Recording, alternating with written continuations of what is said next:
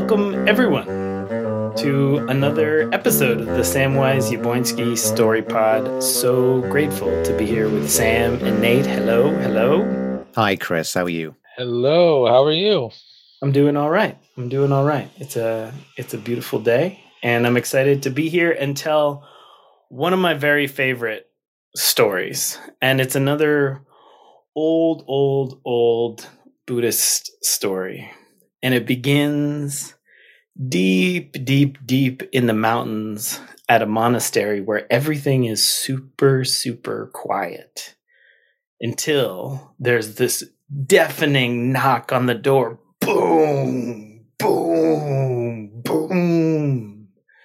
And it slices through the quiet, and all of the monks are really nervous because nobody comes usually unexpectedly to this monastery. And the one monk who's supposed to answer the door kind of goes over to the door and he slowly opens it. And sure enough, there's a warrior at the gates who matches the sound. He's enormous. He's covered in armor. He's still holding his weapons, which are still dripping with the blood of recent warfare. And he says, Monk, get me your senior, most wise monk right now. And the monk, the tiny little monk, says, No, I can't do that.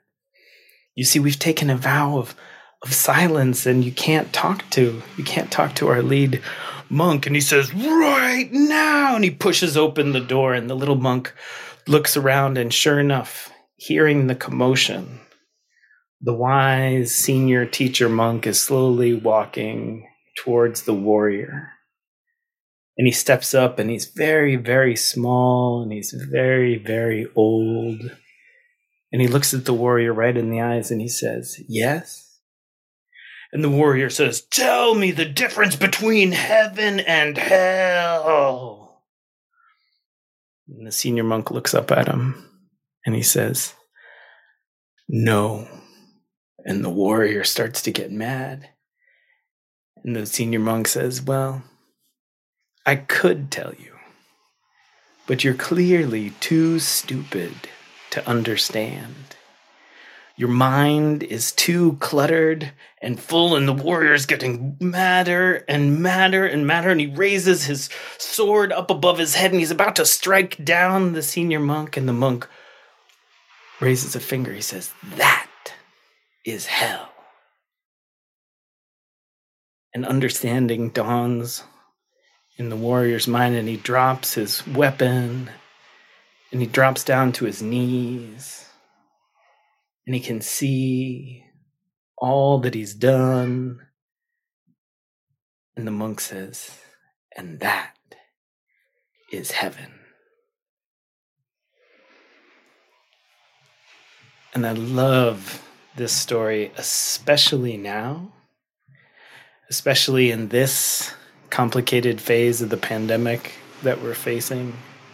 Because so much of our well-being so much of our happiness so much of our balance and equanimity to use a phrase from one of my teachers so much of that is inside of us and we create our heaven and we create our hell right here on earth.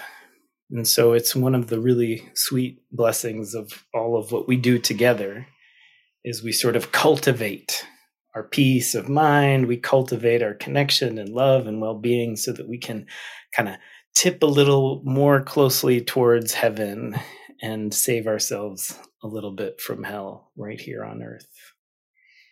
So, if we get mad at our brothers and sisters, then we should try to remember that we want to make the earth more like heaven and we want to make our brothers and sisters more like, you know, how we love them and how we want the earth to be more like heaven. Right. I like that idea. I'll remember that next time I talk to my sister. Maybe I won't yell at her. I'll be nice to her. That's nice. Yeah. And I think the other thing I like about that story is, you know, we're facing a really complex moment, right? But we can make it so much worse by how we are and how we choose to, you know, process stuff. We try and keep stuff bottled up and locked in or if we can really sort of move through it and share it and yeah yeah I, I think it's interesting to even think of uh, older cultures that have like uh, Jewish culture and teachings that have a saying that the kingdom of God is here on earth.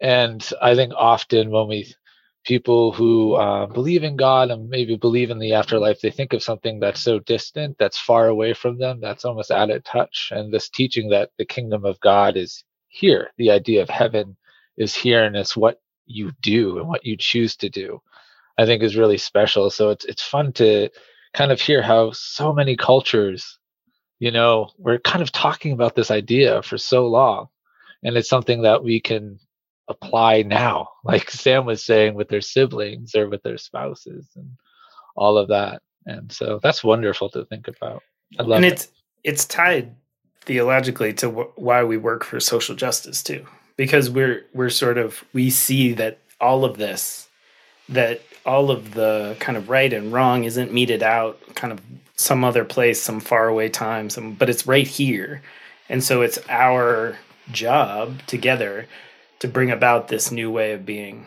right here. So, so as we do, we also have some questions from everybody in the mailbag.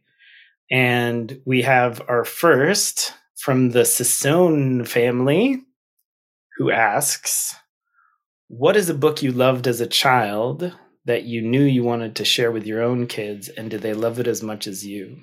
So, yeah, Sam and Nate, what, what books did you love as a child? Well, when I was a kid, I loved The Hobbit by Tolkien. And I also loved The Lord of the Rings that I read when I was a little older. I think I read The Lord of the Rings when I was about 12 years old. And I loved it so much, but I didn't read it again. I only watched the movies when I grew up. But recently, in the last few months, I've been reading the books again, and I love them even more than when I was a kid. And that makes me really happy that they're even better than I remember. They're so good. So you should read them. And it makes me really happy that you love those books because that's why we named this whole thing the Samwise Boydsky podcast. So it's because so I'm great Samwise. that- That's me, Samwise Gamgee. yeah, we've been listening to those with our kids too. My my wife Lauren, my wife, uh, really loves the Lord of the Rings, and she's been listening to them a lot. So it's a favorite over here too. How about you, Nate? Uh, it, it's funny because when you asked that question, my mind picked up on the cover, like I could see it, but then I was like, what was the name of it? Because it's a book that I tried finding early on to share with my kids, but then I couldn't find it in a lot of spaces. But now we have eBay and all of that. I bet I can. But uh, uh, it's called "It's Not Easy Being a, a Bunny." I was going to say rabbit. it's not Great. easy being a bunny by Marilyn Sadler, and it was one of those uh, books that uh, uh, uh, Dr. Seuss went out and he got a bunch of authors and a bunch of illustrators, and they just created a bunch of books and content in the 70s. It's one of those books. So you match this illustrator and this writer together, and it's about this bunny who decides that he's sick of eating carrots. He's tired of having all his brothers and sisters, like all 107 of them. And so he decides to go out and find a new home. So he tries to like go to sleep in the woods with the moose, doesn't Hmm. work out. You Uh. know, and then he tries to like hang out with like a chicken, doesn't work out. And then slowly he realizes maybe carrots carrots aren't so bad. Maybe my brothers and sisters give me uh, uh, someone to play with and that whole thing. And I think it's a very special uh, story, and it would always make me laugh, especially because he tried to moo with the cows that he was with Oh, and it was just like completely his moo was just the funniest and it's one of those stories that um it's really funny but also has this really nice message about appreciating what you do have and uh i just remember realizing that at even just this young age like wow i need to appreciate my family a bit more it was uh it was it was a good story so it's not easy being a bunny We actually have that book and love it. we we read it. Yeah, it's in oh, pretty. oh my god It's in pretty frequent rotation. oh Um, that's so good I one of the I'm an only child, and so one of my clearest memories is snuggling up with my mother and having my mother read me books. Um, we spent quite a bit of time together. She and I, we were good buddies, still are. Um, and uh, so I remember reading a lot with her then. Um, but I remember the first series of books that I really read on my own were the you know expanded kind of world of oz books you know because there's like after the wizard of oz there's like a gajillion other books and i would read those um pretty pretty voraciously. So and and then the choose your own adventure books i remember really loving those and and we've we've had those with our with our kids and and they didn't they didn't it's funny what has different traction with with all of our kids but all of our kids really love reading. Aaliyah's just now really diving into books on her own. Um, but all of them once they love something they'll just dig into a whole series you know? So jack's read all of the warrior series all this complex world of cats all that books and all of the Harry Potter books, and then all of the you know uh, Ranger's Apprentice was a big hit. So we've we definitely there's a whole lot of books um, that we love. But it's it's a good question. But I, I, and I love the second part of the question is did they like them as much as you? And uh, you know that's one of the crazy things about families is like everybody just has something different that they love. You know, so there's there's a few things that really resonate with everybody, but even more so, there's a, there's a whole lot of specificity, which is one of the fun things about just seeing who the kids are all becoming and and getting to know them. So awesome, awesome question. Um, please do keep them coming. You can email minister at uubelmont.org and we will be sure to answer all of the questions you send in on upcoming pods. So thank you very much. And, you know, keep listening. More stories coming, and especially, especially now in this in this really strange moment that we're facing. Know that Sam's here, that Nate's here, Ian, Lillian, Rayan, the whole squad, Janice, and me. We're all here for you. If there's any way that we can be of help, um, don't hesitate to reach out and and know that you're not facing this moment alone. So yeah, thanks so much for for listening.